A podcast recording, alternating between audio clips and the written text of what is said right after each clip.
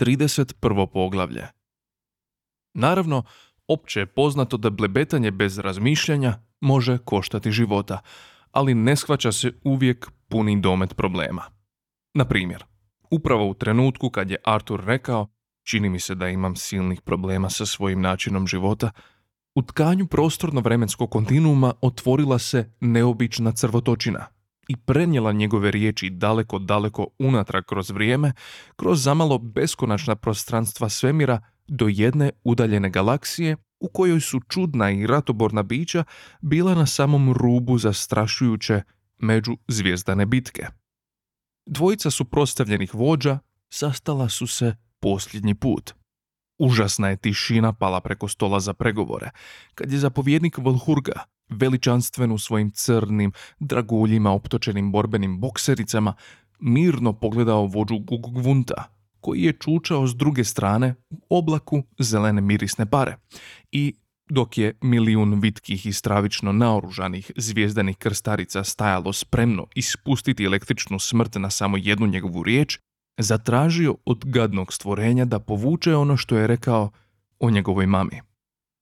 Stvorenje se pomaknulo u svojoj bolesno toploj pari i baš su u tom trenutku riječi čini mi se da imam silnih problema sa svojim načinom života, doplutale do pregovaračkog stola. Nažalost, na jeziku Vlhurga to je najgora moguća uvreda i nije bilo druge nego stoljećima voditi grozan rat. S vremenom, nakon što je u nekoliko tisuća godina cijela njihova galaksija desetkovana, shvatili su da je sve to bila samo užasna pogreška. I dvije su prostavljene borbene flote riješile su preostale probleme kako bi organizirale zajednički napad na našu vlastitu galaksiju, koju su identificirali kao nepobitan izvor uvredljive primjedbe.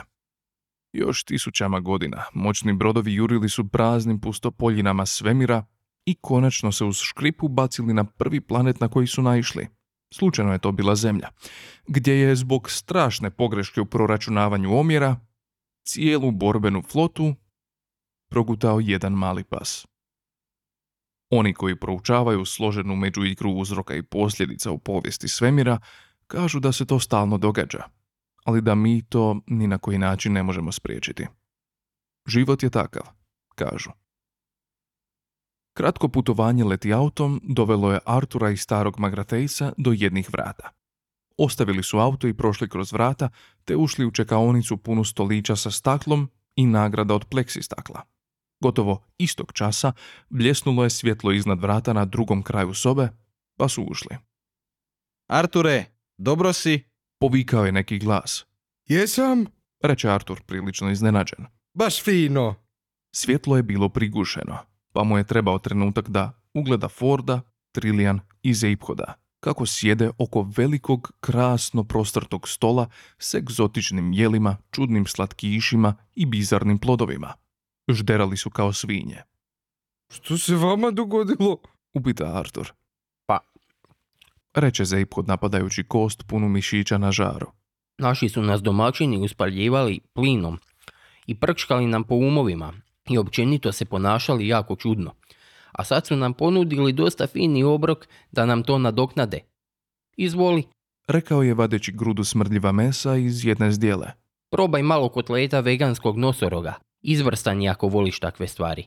Domaćini? Reče Artur. Kakvi domaćini? Ne vidim nikake. Tanki glasić reče. Dobrodošao na ručak. Stvore sa zemlje. Artur se osvrnuo oko sebe i odjednom vrisnuo. Bljak! Reče. Na stolu su miševi. Nastala je neugodna tišina. A svi su se važno zagledali u Artura. On je za to vrijeme zurio dva bijela miša koja su sjedila na stolu u nečemu što je izgledalo kao čaša za viski. Čuo je tišinu i ogledao se oko sebe. O, Rekao je odjednom shvativši. o, prostite, nisam bio spreman na... Daj da vas upoznam. Reče Trilijan. Artore, ovo je Miš Mikica. Bog. Reče jedan miš. Brkovi su mu dotakli nešto što je vjerojatno bila ploča osjetljiva na dodir s unutarnje strane onog što nalikuje na čaše za viski i stvar se pomaknula prema naprijed. A ovo je Miš Nikica. Drugi je miš rekao Drago mi je. i učinio istu stvar. Artur je zinuo. Pa zar to nisu? Da, Reče Trilijan. to su miševi sa zemlje koje sam ja povela sa sobom. Pogledala ga je u oči i Arturu se učinilo da vidi kako je gotovo neprimjetno rezignirano slegnula ramenima. Možeš mi dodati onu zdjelu ribanog arkturijanskog megamagarca? Rekla je. Hajka Vaklibor se uljudno nakašlje. Ovaj, oprostite, rekao je. Da, hvala Haljka Vakti brze. Reče miš Mikica oštro. Možeš ići. Molim? O, ovaj, dobro. Rekao je starac pomalo iznenađen. Onda idem nastaviti sa svojim fjordovima. A, da, zapravo, to neće biti potrebno. Reče miš Nikica. Po svemu sudeći, izgleda da nam nova zemlja više neće trebati. Prevrnuo je svojim ružičastim očicama. Ne sad kad smo pronašli domorodca s planeta, koji je bio na njemu nekoliko sekundi prije nego što je uništen. Molim? Poviće Haljka Vahlibr zaprepašteno. Nisi valjda ozbiljni? Imam tisuću ledenjaka spremnih da se skotrljaju preko Afrike. Pa možda se možeš malo proskijati po njima prije nego što ih rastaviš. Reče Nikica opako. Proskijati? Poviće starac. Ti su ledenjaci umjetnička djela, otmjeno isklesani obrisi, vrtoglavi ledeni vrhunci, veličanstvene duboke pukotine. Bilo bi sve toga skijati po takvoj umjetnosti. Hvala Haljka Vaklibrz. Reče Mikica odlučno. To bi bilo sve. Da, gospodine. Reče starac hladno. Hvala vam puno. Pa, zbogom zemljanine. Reče Arturu. Nadam se da će ti se način života popraviti. Uz kimanje glavom ostatku društva, okrenuo se i tužno izašao iz sobe. Artur je zurio za njim ne znajući što bi rekao. A sad, Reče miš Mikica. za posao. Ford i Zeiphod su se kucnuli. Za posao. Rekoše. Molim? Reče Mikica. Ford se ogledao. Oprostite, mislili smo da ste predložili zdravicu. Reče. Dvojica miševa nestrpljivo su se uzvrpoljila u svojim staklenim transporterima. Konačno su se smirili, a Mikica je krenuo naprijed da se obrati Arturu. Dakle, zemaljski stvore. Rekao je. Stvari zapravo stoje ovako. Mi smo, kao što znaš, više manje upravljali tvojim planetom posljednjih 10 milijuna godina da bismo otkrili onu glupost koja se zove posljednje pitanje. Zašto? Reče Artur oštro. Ne, to nam je već palo na pamet. Prekine ga Nikica. Ali ne slaže se s odgovorom. Zašto? 42. Vidiš, neštima. Ne, Reče Artur. mislio sam zašto ste to radili. O, svaćam. Reče Nikica. Pa mislim da se to s vremenom jednostavno pretvorilo u naviku, da budem brutalno iskren. A to je više manje i poanta. Pun nam je rep cijele te stvari. I kad pomislim da bih sve to morao proći iz početka zbog onih šugavih vogonaca, to me, da budem sasvim iskren, prokleto i totalno užasava. Svaćaš me? Čista je sretna slučajnost što smo Mikica i ja ranije završili svoj posao i otišli s planeta da se malo odmorimo. I da smo se nakon toga uspjeli vratiti na Magrateu zahvaljujući uslugama tvojih prijatelja. Magratea je i prolaza povratak u našu dimenziju. Pridoda Mikica. A otad su nam Nastavi njegov mišoliki kolega. ponudili silno velik novac za nastup na petodimenzioviziji i turneju s predavanjima u našem dimenzionalnom kraju. I vrlo smo skloni prihvatiti ponudu. Ja bi. A ti, Forde? Upita Zeiphod inspirativno. O, da. Reče Ford. S mjesta bi skočio na to. Artur je bacio pogled na njih pitajući se kamo sve to vodi. Ali, shvaćaš, moramo imati proizvod. Reče Nikica. Mislim, idealno još nam treba krajnje pitanje, pa ma u kakvom obliku. Zeiphod se nagne prema Arturu. Vidiš, ako budu samo sjedili u studiju s potpuno opuštenim izrazima i znaš, samo usput spomenu da znaju odgovor na pitanje o životu, univerzumu i svemu ostalome, onda na kraju moraju priznati da zapravo glasi 42, a onda će emisija trajati prilično kratko. Nemaju kamo dalje, shvaćaš? Moramo imati nešto što dobro zvuči. Reče Mikica. Nešto što dobro zvuči. Uzvikne Artur. Krajnje pitanje koje dobro zvuči. Kada ga postave dva miša, Miševi su se narogušili. Pa, mislim, da idealizmu, da dignitetu čistog istraživanja, da potrazi za istinom u svim njezinim oblicima. Ali dođe ti i neki trenutak kad, nažalost, počneš sumnjati da ako i postoji nekakva stvarna istina, Ona je u tome da cijelu multidimenzionalnu beskonačnost univerzuma gotovo sigurno vodi gomila manijaka. A ako imaš izbor između toga da provedeš sljedećih 10 milijuna godina otkrivajući to, a s druge strane možeš samo pokupiti lovu i izbrisati. Pa onda bih ja, na primjer, zaključio da bi mi malo džoginga bilo dobrodošlo. Kazao je Nikica. Ali, Počeo je Artur beznadno. Je, daj, shvati zemljanine. Prekine ga Zeiphod. Ti si posljednji generacijski produkt te kompjutorske matrice, jel da? I bio si tamo sve do trenutka dok ti planet nije skiknuo, jel tako? ovaj, Dakle, tvoj je mozak bio organski dio pretposljednje konfiguracije kompjutorskog programa. Reče Ford po svojem sudu prilično blistavo. Jel tako? Upita Zeiphod.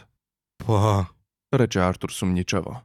Nije bio svjestan da se ikad osjećao kao organski dio bilo čega. To mu se oduvijek činilo jednim od njegovih problema. Drugim riječima, Rekao je Mikica, krećući se svojim čudnim malim vozilom prema Arturu. postoje dobre šanse da je struktura pitanja kodirana u strukturi tvojeg mozga. Zato ga želimo otkupiti od tebe. što, pitanje? Upita Artur. Da. Rekoše Ford i Trillian. Za puno love? Reče Zeiphod. Ne, ne, Reče Nikica. mi želimo kupiti mozak. Molim! Kome bi nedostajao? Upita Mikica. Mislio sam da mu možete samo elektroničkim putem pročitati mozak. Pobuni se Ford. O da, Reče Nikica. ali najprije ga moramo izvaditi. Mora ga se pripremiti, preparirati, Reče Mikica. izrezati u kockice. Hvala! Poviće Artur prevrnuvši svoj stolac i užasnuto se odmaknuvši od stola. Uvijek ga možeš zamijeniti, Reče Mikica razumno. ako misliš da ti je važno. Da, elektronički mozak. Nešto jednostavno bilo bi ti dosta. Jednostavno! Zavapi Artur. Aha, Reče Zeiphod sa zlokobnim smješkom. morao bi ga samo programirati da govori molim i ne svakšam i gdje je čaj. Tko bi primijetio razliku? Molim! Poviće Artur još se više udaljavajući.